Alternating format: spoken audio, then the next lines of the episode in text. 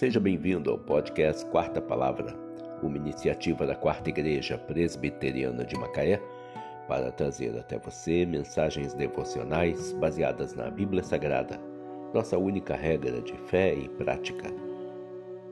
Nesta quarta-feira, dia 22 de dezembro de 2021, veiculamos da quarta temporada o episódio 48, quando abordamos o tema Jesus, o vencedor da morte.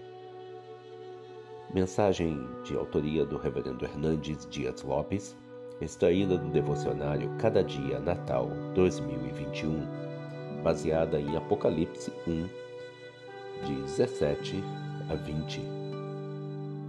Eu sou o primeiro e o último, e aquele que vive. Estive morto, mas eis que estou vivo pelos séculos dos séculos. A morte entrou no mundo pelo pecado e passou a todos os homens, porque todos pecaram. A morte é o rei dos terrores e o último inimigo a ser vencido. A morte ainda hoje fuzila o nosso coração com dor atroz. A própria morte, porém, será lançada no lago de fogo. Então não haverá luto, nem pranto, nem dor.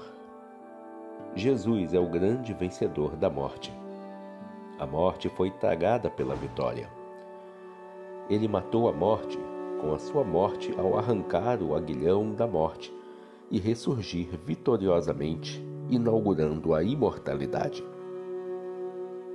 Agora podemos olhar na cara da morte e dizer, como Paulo: Onde está, ó morte, a tua vitória? Onde está, ó morte, o teu aguilhão? Como está expresso em 1 Coríntios 15, 55. Jesus é a ressurreição e a vida. Quem nele crê, ainda que morra, viverá. E todo que vive e crê nele não morrerá eternamente. Agora, o túmulo gelado não é o nosso último endereço e a morte não tem a última palavra. Morrer para os filhos de Deus é deixar o corpo e habitar com o Senhor.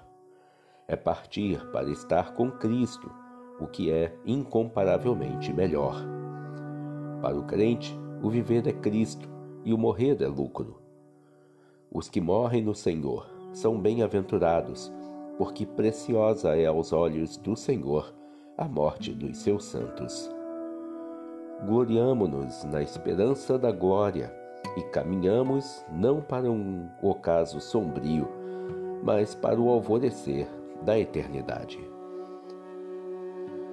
Eu sou o primeiro e o último, e aquele que vive. Estive morto, mas eis que estou vivo pelos séculos dos séculos. Jesus, o vencedor da morte. Mensagem do Reverendo Hernandes Dias Lopes extraída do devocionário Cada Dia Natal 2021, baseada em Apocalipse 1, de 17 a 20. Que Deus te abençoe. Feliz Natal.